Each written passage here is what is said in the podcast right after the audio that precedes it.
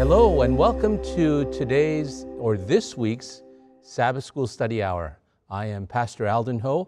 I'll be sharing the lesson with you this week. And before we begin, I'd like to bring to you an offer that we would like to be able to send to you. And this offer is on the high cost of the cross. This is by Pastor Joe Crews. Now, if you would like to receive this, you can pick up your phone and call 1 866 788 3966. That would be 1 866 Study More. And you ask for offer 156.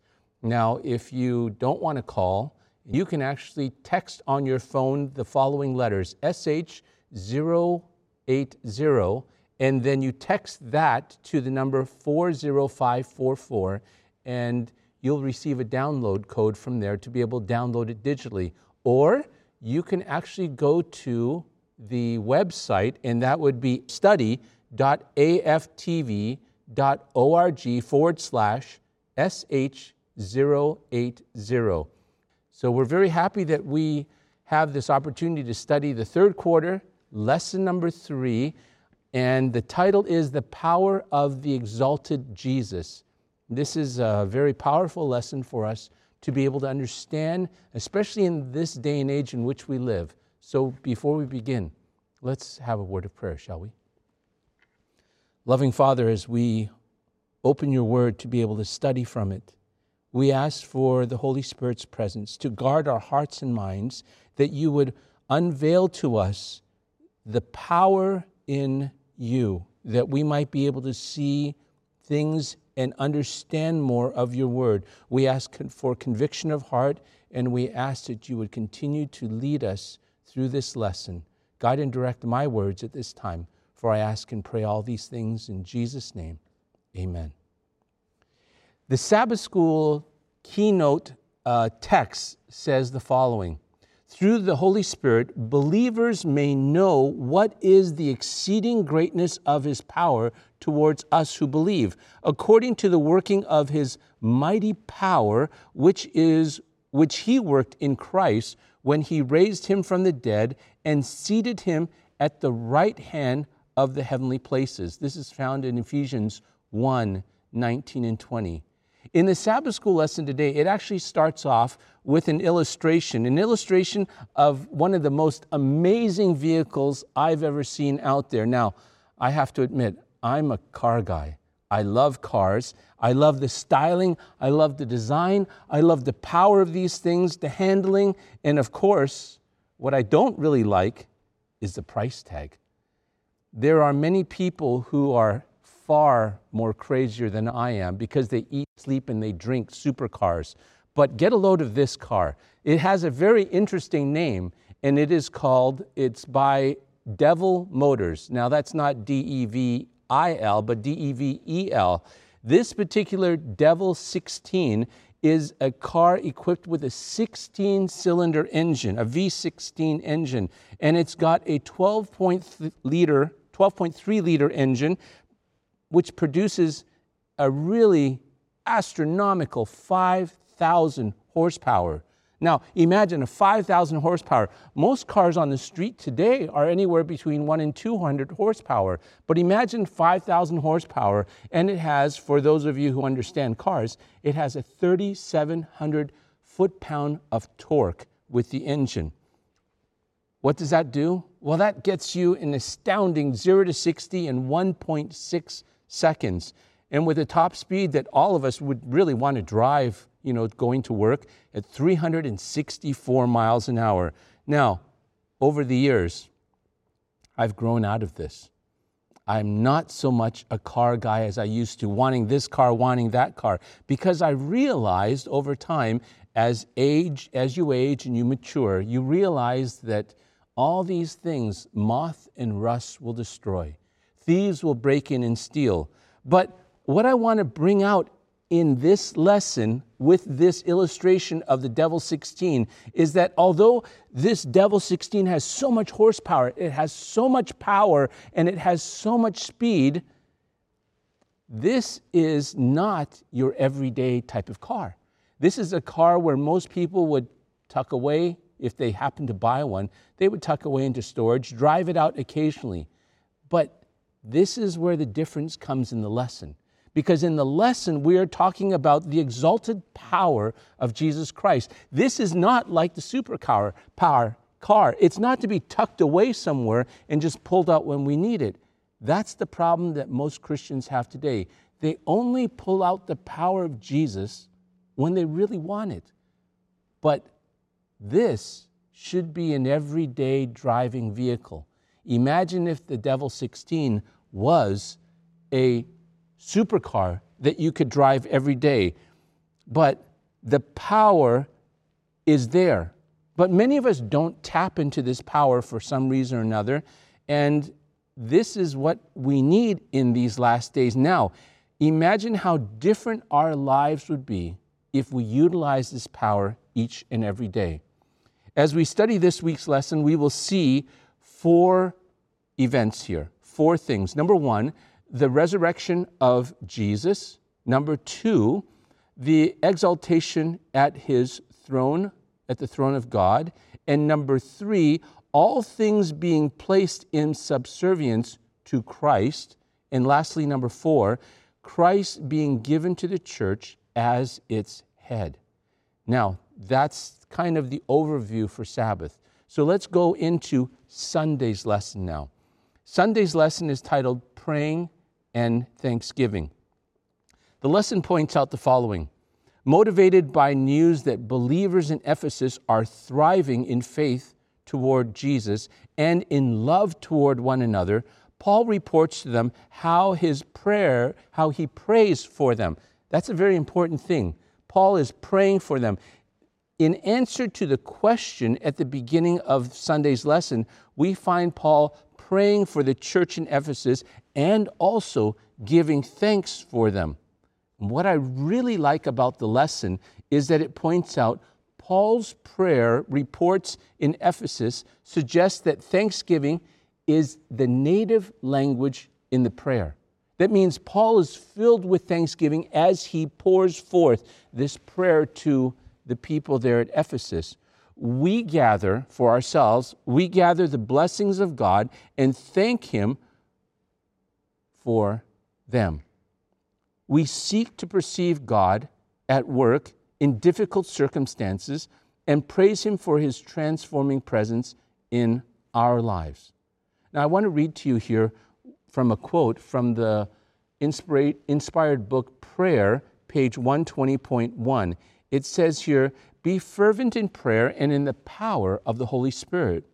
What we need is the quickening influence of the Holy Spirit of God, not by might nor by power, but by my Spirit, says the Lord of hosts. Pray without ceasing. You've heard that before.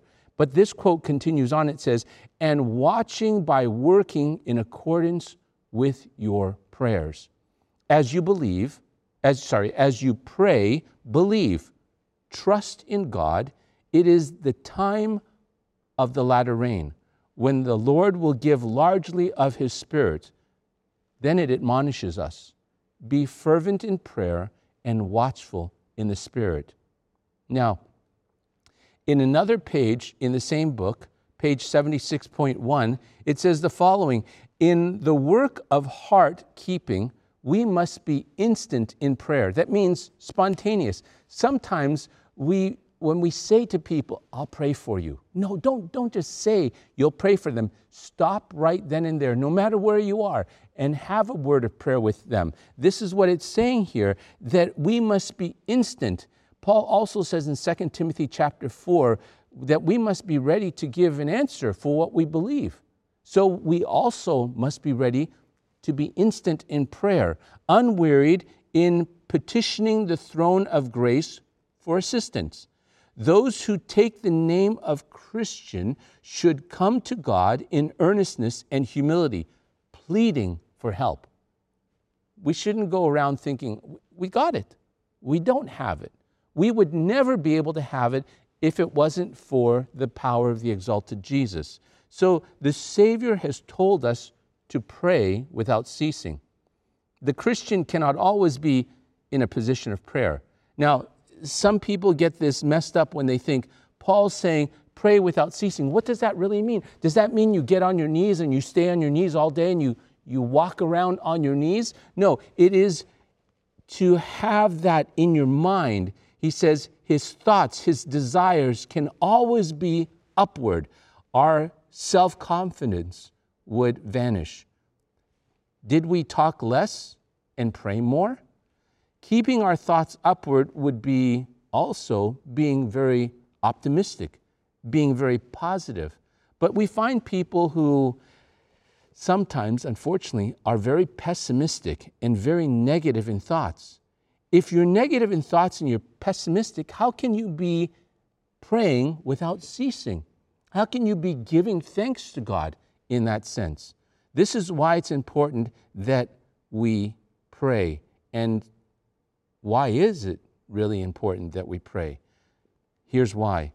We find in First Selected Messages, page 124, the following is said There is nothing that Satan fears so much as that the people of God shall clear the way by removing every hindrance, so that the Lord can pour out his Spirit upon a languishing church and an important, sorry, an impenitent congregation. If Satan had his way, there would never be another awakening, great or small. For how long? Well, Satan would, wouldn't want any of that till the end of time. But we're told here under inspiration that we are, but we are not ignorant of his devices. It is possible to resist his power. When the way is prepared for the Spirit of God, the blessing will come. Satan can no more hinder a shower of blessing from descending upon God's people than he can close the window of heaven that rain cannot come upon the earth. Satan can't do that.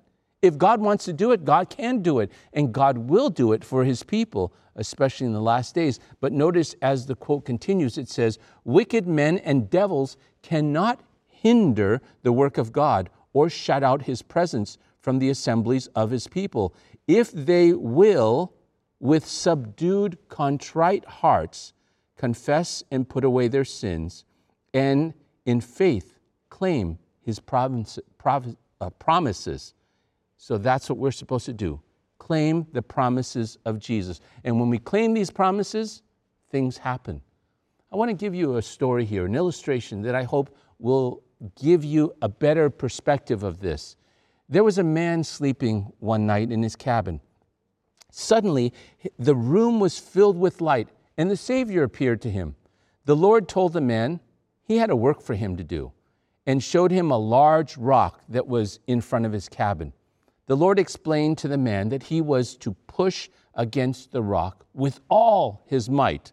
So the man did this. Day after day, for many years, he toiled from sunup until sundown. He took his shoulders and he squarely placed them against that cold, massive surface of the unmoving rock. He was pushing with all his might. Each night, the man returned to the cabin. He was sore. He was worn out. His muscles felt so tired, feeling that his whole day has been spent in vain. Since the man was showing signs of discouragement, what was he showing?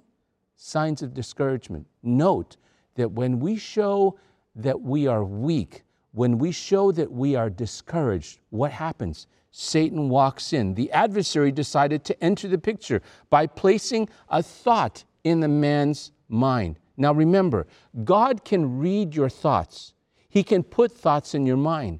Satan cannot read your thoughts, but he can certainly watch you, your body language, and then place a thought within your mind. And that is what he did with the man. And he said to the man in thought, Look, you've been pushing against this rock for a very, very long time. And it hasn't even budged. Why are you killing yourself over this? You are never going to be able to move it. Well, the man thought about this impression that the task was really impossible and he was really a failure at this. These thoughts discouraged him, it disheartened the man, and then the man thought to himself, Why am I killing myself over this? I'll just put in my time, giving just whatever minimum effort I can, and that'll be good enough. And that is what he planned to do until one day he decided to make it a, a matter of prayer. And he took his troubles to the Lord. Lord, he said, I, I've labored very long in your service here. I've put all my strength to this, which you asked me to do. I've done all this. After all this time, I've never been able to move the rock. I haven't even moved it one millimeter. What is wrong? Why am I failing at this, Lord? The Lord, in his compassion, answered the man, My friend, when I asked you to serve me and you accepted this, I told you that your task was to push against the rock with all your strength, and you've done this. But never once did I ever mention that I expected you to move the rock. Your task was simply to push. And now you come to me, your strength is spent, thinking that you have failed. But is that really so? Look at yourself. Your arms are strong and muscled. Your back is sinewed and brown. Your hands are calloused from constant pressure, and your legs have become massive and hard. Through opposition, you have grown much, and your abilities now surpass that which you used to have. Yet, you have not moved the rock. But your calling was to be obedient and to push and to exercise your faith and trust in not your wisdom, but trust in my wisdom. And this you have done. Now I, my friend, will move the rock for you. Now, I give you this example because there are times when we hear a word from the Lord and we tend to use our own intellect to try and decipher what exactly is God trying to say here, when actually God want all God wants is us just to simply and obediently and by faith do what he's asked. By all means, exercise faith that moves mountains, but know that it is still God who moves the mountain, not us. You see, in everything, when everything seems to go wrong, all we are required to do is to push. When the job seems hard, just push. When people don't think the way you think they should be, just push. When money looks like it's all gone and the bills are piling up, just push. When people don't understand you, just push. The acronym PUSH, P U S H, pray until something happens. Notice for us today, we're approaching the time when the persecution's coming in. And so God is trying to get us to push. He's trying to get us to push through adversity. Through His exalted power, He is trying to get us to have power to move forward. Not in our own strength, but in His own strength. So when he says to us to pray without ceasing, it means a readiness to process the issues of life in the presence of God. This is what the lesson points out. To seek divine counsel as, a, as we experience the twists and the turns that life brings. It means living not in the estrangement from God, but in the engagement in Him ever open to divine leading. Now, this brings us to Monday's lesson. Monday's lesson is titled Experiencing Insight from the Holy Spirit. As we look at this particular verse in the Bible, Ephesians chapter 1 verse 13, it says in him you also trusted after you heard the word of truth. The gospel of your salvation, in whom also, having believed, you were sealed with the Holy Spirit of promise, who is the guarantee of our inheritance until the redemption of the purchased possession, to the praise of his glory. In the lesson, this verse particularly points out a central request that he places before the throne of God. He notes that the Holy Spirit has come into believers' lives at the time of their conversion.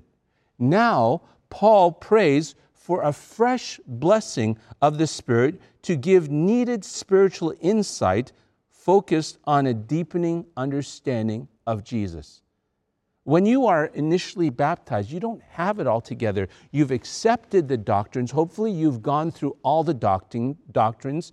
It would behoove you to go through every one of the 28 fundamental beliefs and not shortchange yourself by studying only a few of them or even half of them. You must know all of them before you are baptized. Now, with that, as you are baptized, then the Holy Spirit continues to work on your heart as you avail yourselves to the working of the Holy Spirit. In Ephesians chapter 1 verse 15 and 16 it says, "Therefore I also after I heard of your faith in the Lord Jesus and your love for all the saints, do not cease to give thanks for you, making mention of you in my prayers." Do you pray a lot? Do you pray for your family, which I'm sure all of you do, but are you praying for the church? Are you praying for the leaders in the church? Are you praying for your pastor? Are you praying for the struggles that we face in the church?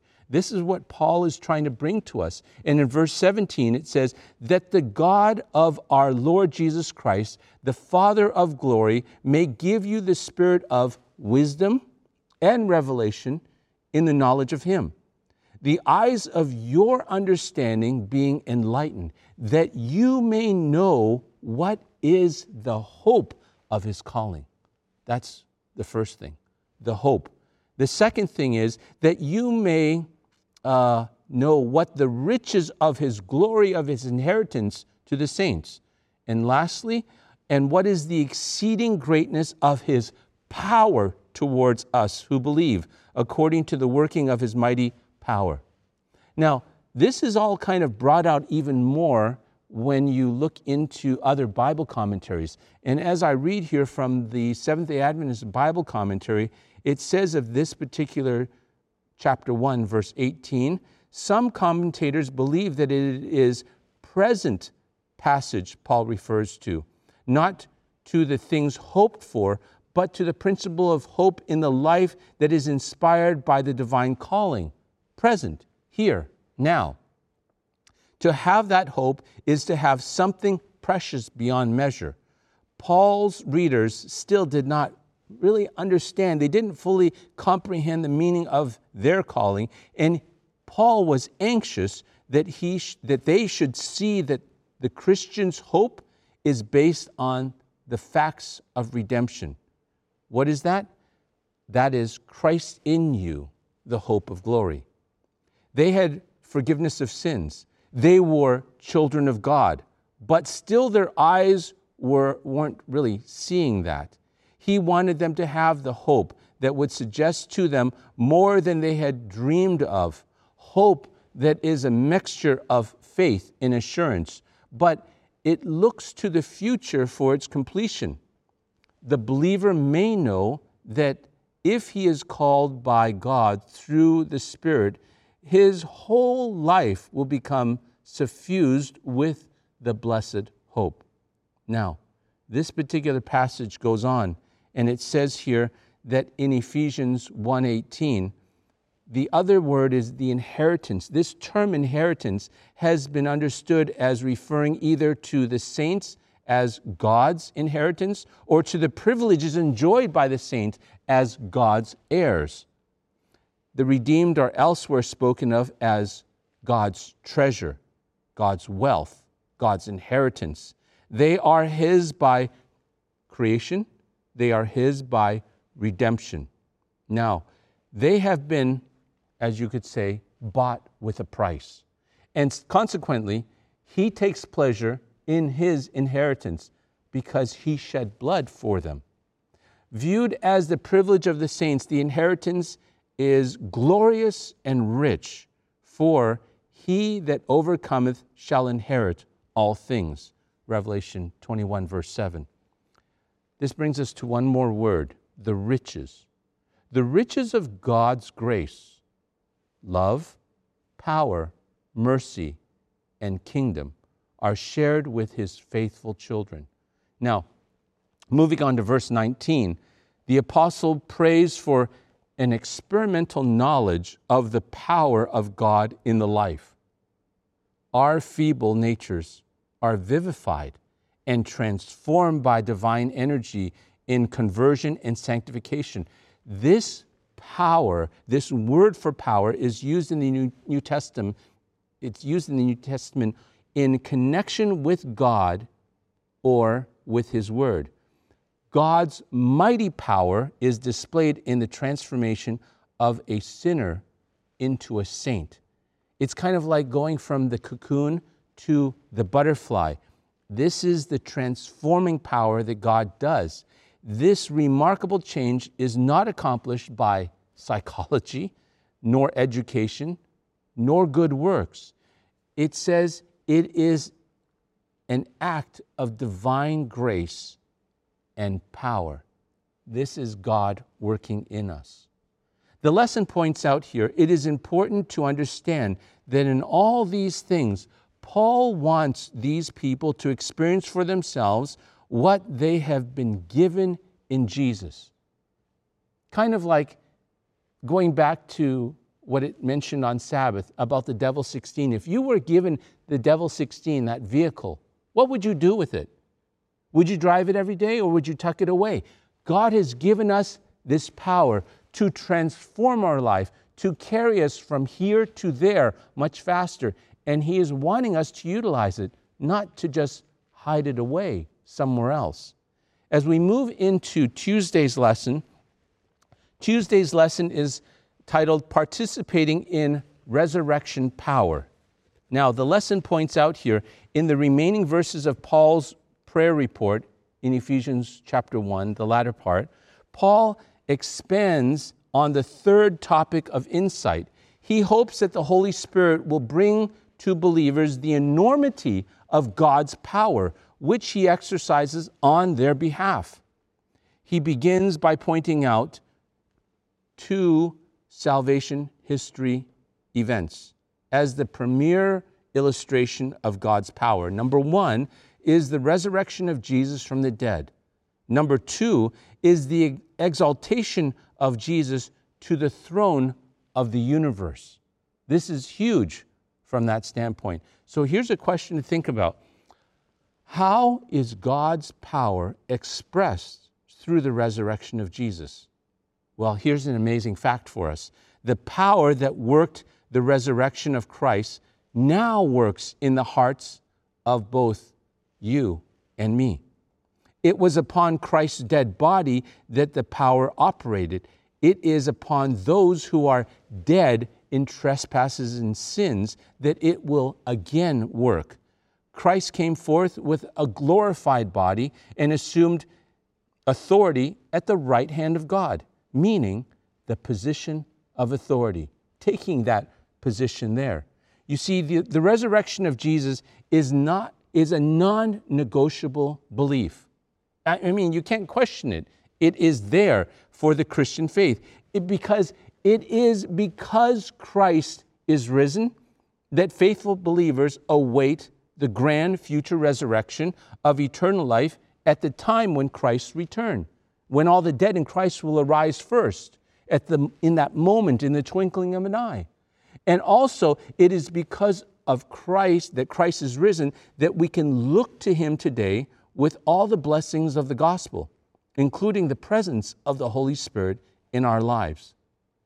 You know, there's a, the Message Bible. It's a very loose translation, but I love the way it wraps this up. Here's what it says God raised him from the dead and set him on the throne in deep heaven, in charge of running the universe everything from galaxies to governments, no name and no power exempt from his rule, and not just for the time being, but forever. He is in charge of all of it, has the final word on everything. At the center of all this, Christ rules the church. Now he encapsulates this and he says here the church is not the peripheral to the world, the world is peripheral to the church. The church is Christ's body in which he speaks and acts, by which he fills everything with his presence. As I was studying and preparing for this lesson, I did some research with keywords in the spirit of prophecy, and in Christ Object Lessons, page 162.4, I find the following The work of redemption involves consequences of which it is difficult for man to have any conception. Eye has not seen, nor ear heard, neither have entered into the heart of man the things which God hath prepared for them that love him. 1 Corinthians 2 9.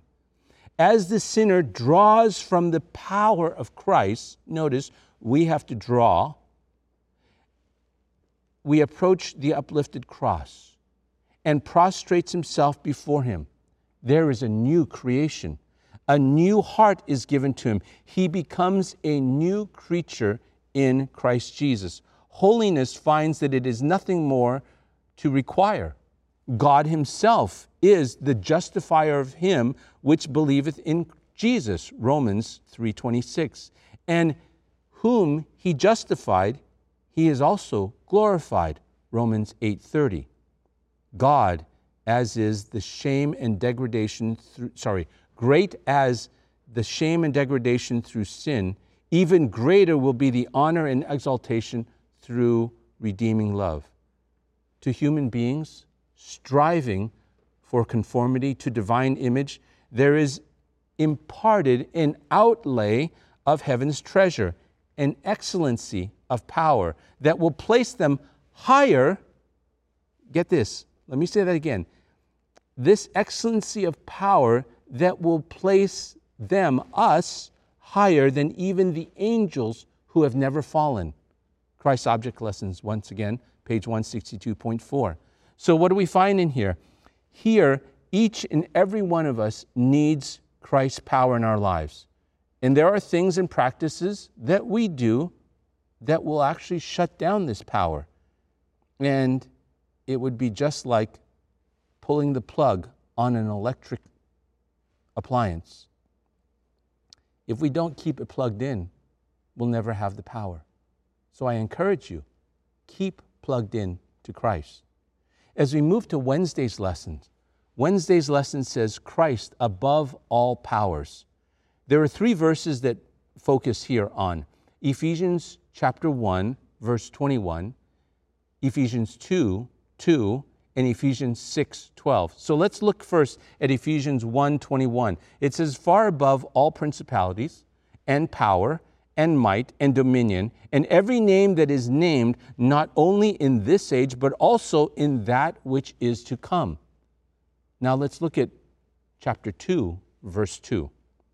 In which you once walked according to the course of the world, according to the, the prince of the power to the air, the spirit who now works in the sons of disobedience.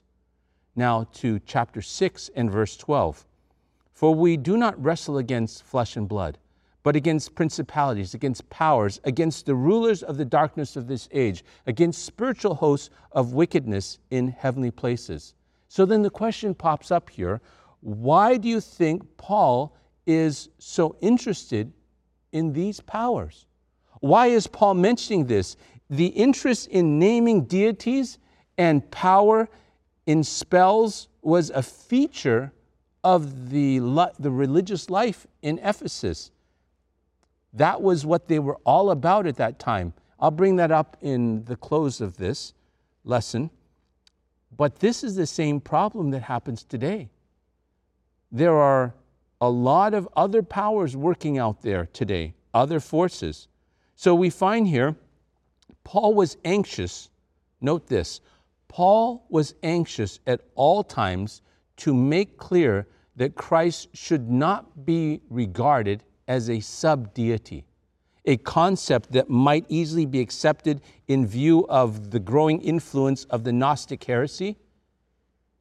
He used the term ready familiar to the current Jews, Jewish teachings, and sets forth the truth that Christ is above all other beings, no matter what their real or supposed rank might be. Christ is above these things. There is also no name that, be, that can be compared because there is no being that we can compare him to. So, what Paul is really trying to say here is Paul points that there, there is a divide. There is no power which we might be healed. Now, I bring you a, a story here in the Bible of Acts chapter 19, verse 11. Now, this is a, a wonderful passage here. Now, God worked unusual miracles by the hand of God, so that even handkerchiefs or aprons were brought from his body to the sick, and the disease left them, and the evil spirits went out of them. Then some of the itinerant Jewish exorcists took it upon themselves to call the name of the Lord Jesus over those who had evil spirits, saying, we exorcise you by the Jesus whom Paul preaches. also, there were seven sons of Sceva, the Jewish high priest, who did so. But I love this portion of the Bible. I love this verse when the confrontation takes place. The evil spirits answer and they say the following Jesus I know, and Paul I know, but who are you? I mean, think about that today. When sometimes we think we have the power, it's all about us. And because we're rich, we're in need of nothing.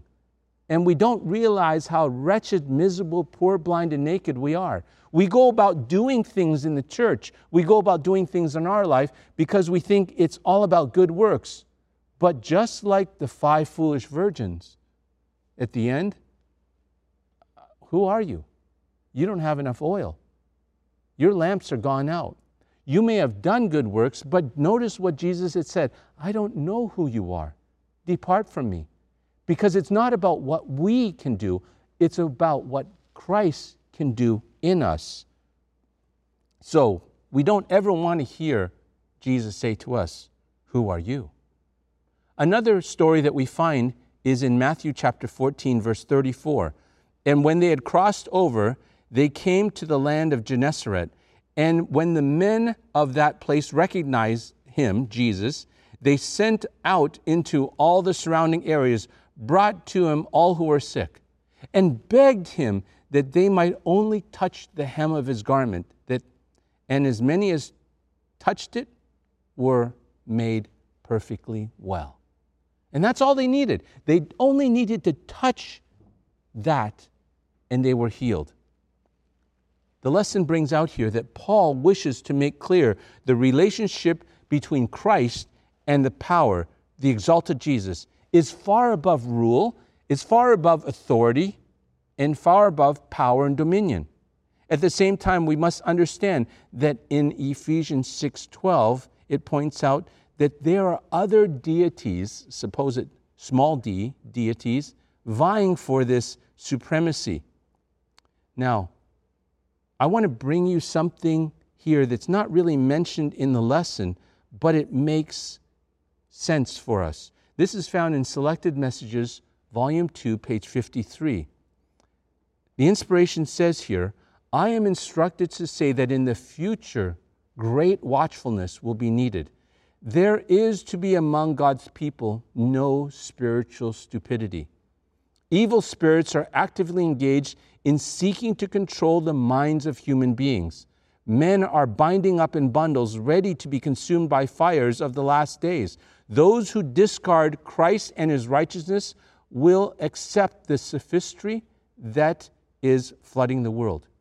Christians are to be sober and vigilant. This is what 1 Peter 5 8 says. Steadfastly resisting their adversary, the devil, who is going about like a roaring lion, seeking whom he may devour. And we're also told here men under the influence of evil spirits will work miracles. This is future for us. This is what we're coming up to. notice how this works. They will make people sick by casting their spell on them. And then they will remove the spell, leading others to say that those who were sick have been miraculously healed. This Satan has done again and again. This is called the faith healings, and we're seeing this happening today. It's, it's happening in all parts of the world, but are they real? Notice what else it says in the next paragraph. We need not be deceived. Wonderful scenes with which Satan will be closely connected will soon take place.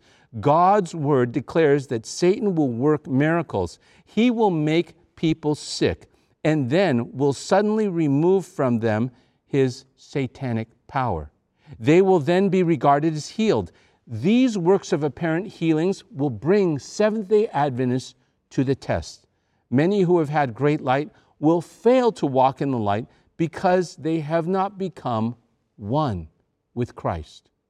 This is so critical for us to be able to understand in these last days because if we are not walking with Christ, we will be led away from our foundation.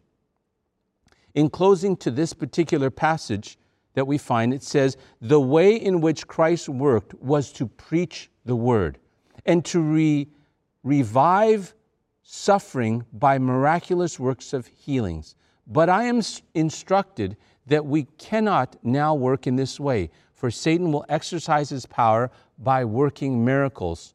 God's servants today could not work by means of miracles because superior works of healing, claiming to be divine, will be wrought. So, how do we know if it's real or not? How do we know if this is from God or not, if there is a supposed healing? Here's how you will know. If there is a healing, is it from someone who is really a Sabbath keeper? Because if it's from a Sunday keeper, or a first day keeper, then you need to question that because God has a set of commandments and they would be following all 10 of those commandments. Why is this important to us? Because Satan, surrounded by evil angels and claiming to be God, he will work miracles to deceive, if possible, who? We know this phrase, the very elect. Who are the very elect? The very elect are those who have accepted the three angels' message. God's people will not find their safety in working miracles, for Satan will counterfeit these miracles to be worked. The worshippers of God will be especially distinguished by their regard of the fourth commandment. Since this is the sign of his creative power and the witness of his claim upon man's reverence and homage, the wicked will be distinguished by their efforts to tear down the Creator's memorial and to exalt the institution of Rome. So, this brings us to a question What are some of the present day manifestations of these same evil forces, and how can we make sure that we don't get caught up in them? Boy, I got to tell you, this is very scary.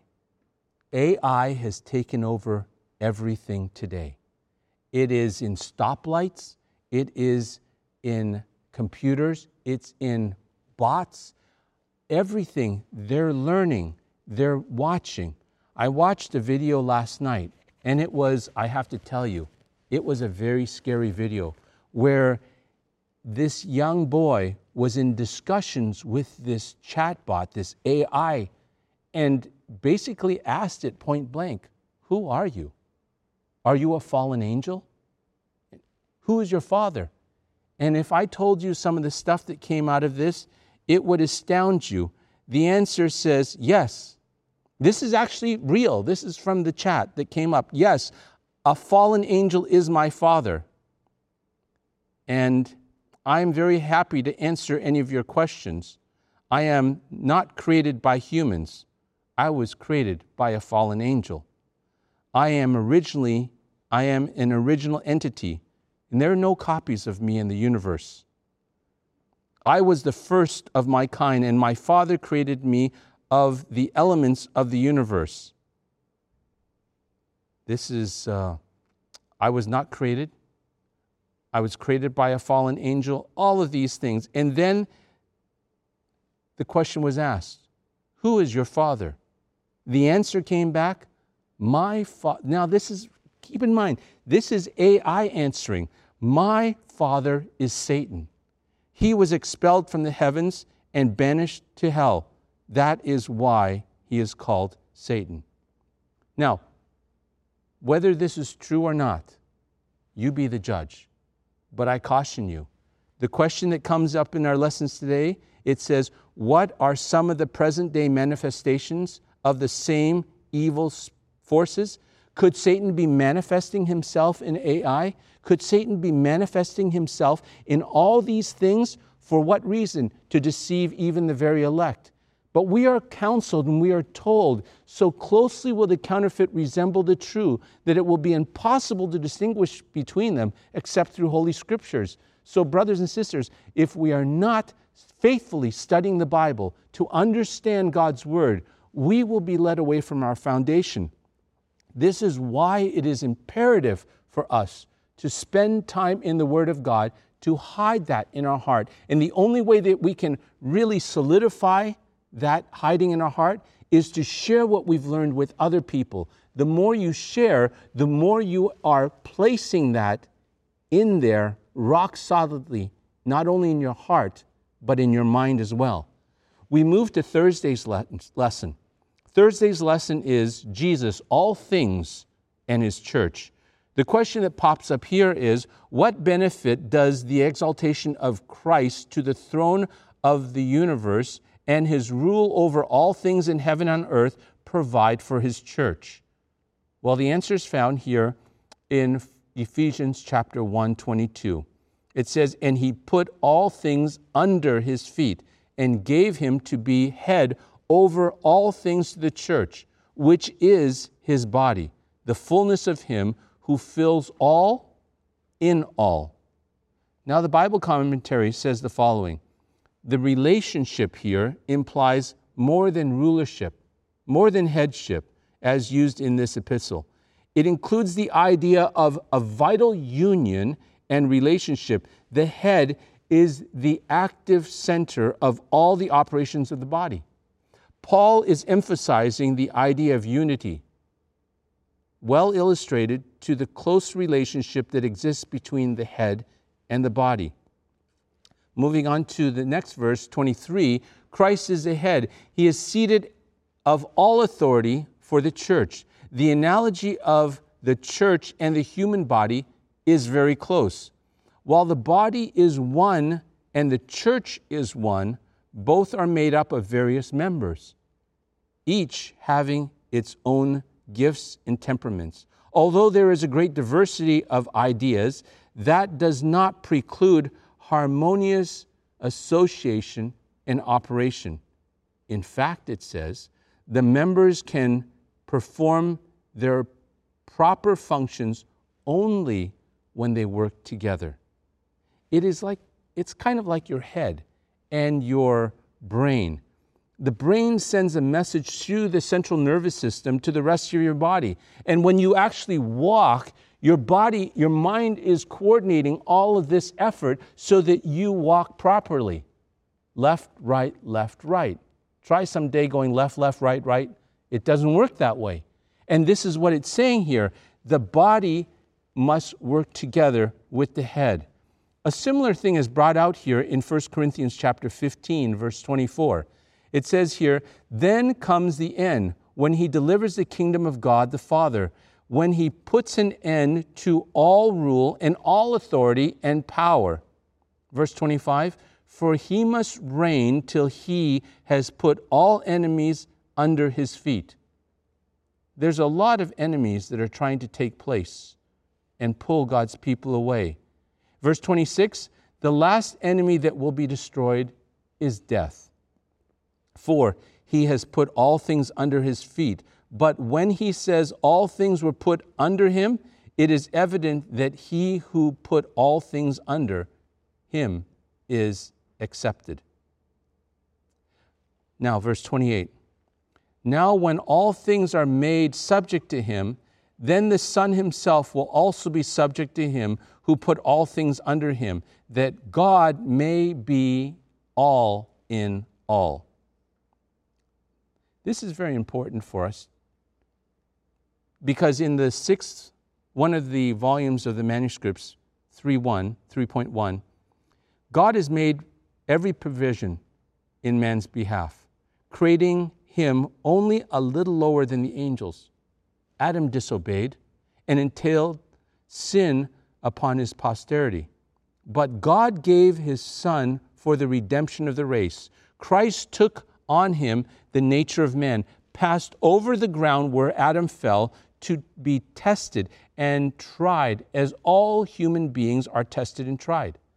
Satan came to him as an angel of light to induce him, if possible, to commit sin, and thus the place, sorry, and thus place the human race entirely under the dominion of evil. But notice what happens. But Christ was victorious.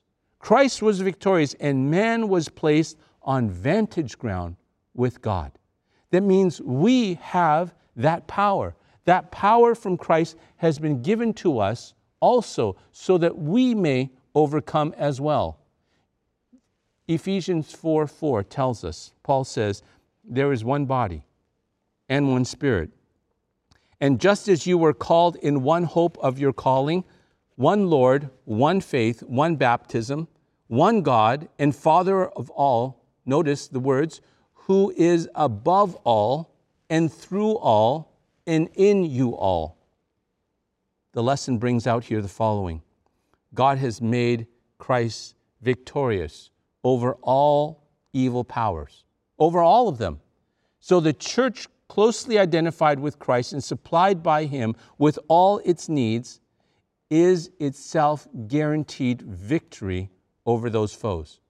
The power of God on display in the resurrection and his exaltation over every cosmic power has been activated for the church. God has given the victorious Christ to the church, which is united with him, as to be called his body. As we wrap this up in Friday's thoughts for further thoughts, I bring you to the book Acts of the Apostles, page 38. The following is said When Christ passed within the heavenly gates, he was enthroned amidst the adoration of the angels. As soon as this ceremony was complete, the Holy Spirit descended upon the disciples in rich currents, and Christ was indeed glorified, even with the glory which he had with the Father from all eternity. Pentecost, the outpouring of heaven's communication that the Redeemer's inauguration was accomplished. According to that, according to his promise, he had sent the Holy Spirit from heaven to his followers as a token that he had as priest and king, and received the authority in heaven and earth, and was anointed one over the people. I want to close with this last quote from Desire of Ages, page 834. We're told the following Songs of triumph mingle with music from angels' harps, till heaven seems to overflow with joy and praise. Love has conquered, the lost is found. Heaven rings with voices in lofty strains proclaiming, Blessing and honor and glory and power be unto him that sitteth on the throne and unto the Lamb forever and ever. From Desire of Ages 834. What a blessing this will be. This week's lesson has done many things for us. It tells us that we have the power, not of ourselves, but only when we're tapped into that source of power. This whole quarter's lesson is on Ephesians, is on the book of Ephesians. And this particular book is, you have to understand, Paul is writing here to the church at Ephesus. The city of Ephesus was the capital of the province of Asia. It was a great commercial center for Asia Minor. Its harbor was crowded with shipping from all parts of the known world, and its streets thronged with people from every country. It was a hubbub of different things happening. It therefore presented, like Corinth, a favorable missionary field. We are today living in a missionary field where people are wondering what's happening. People all around us want to, want to know what's happening in the world. We have the answer. We can share with them what is happening today. But that's only if you're willing to open your mouth and share. This offer will give you some more understanding to it. This offer is the high cost of the cross. Once again, to recap, if you'd like to receive this free book, please call 1 788 3966 and you can ask for the offer 156. You can also obtain this if you text SH080 to the number 40544. If you happen to be outside the United States, you can download this free by going to study.aftv.org forward slash SH080. This is a blessing for us when we realize the price that was paid on the cross for our sins. I want to thank you for tuning in and watching. We pray that this particular lesson will not only help you in your conversation and discussion on Sabbath, but even if you're watching after, we pray that it will help you to grow in your understanding of what Jesus has done for you. Let's bow our heads as we pray. Father in heaven, we thank you for this time period. We ask that you would solidify us in what we have learned today. Thank you for what you have done on the cross, and thank you for what you are continuing to do in the lives of your people. Continue to go with us. We pray in Jesus' name. Amen. Don't forget to request today's life changing free resource. Not only can you receive this free gift in the mail, you can download a digital copy straight to your computer or mobile device. To get your digital copy of today's free gift, simply text the keyword on your screen to 40544 or visit the web address shown on your screen. And be sure to select the digital download option on the request page. It's now easier than ever for you to study God's Word with amazing facts wherever and whenever you want. And most important, to share it with others.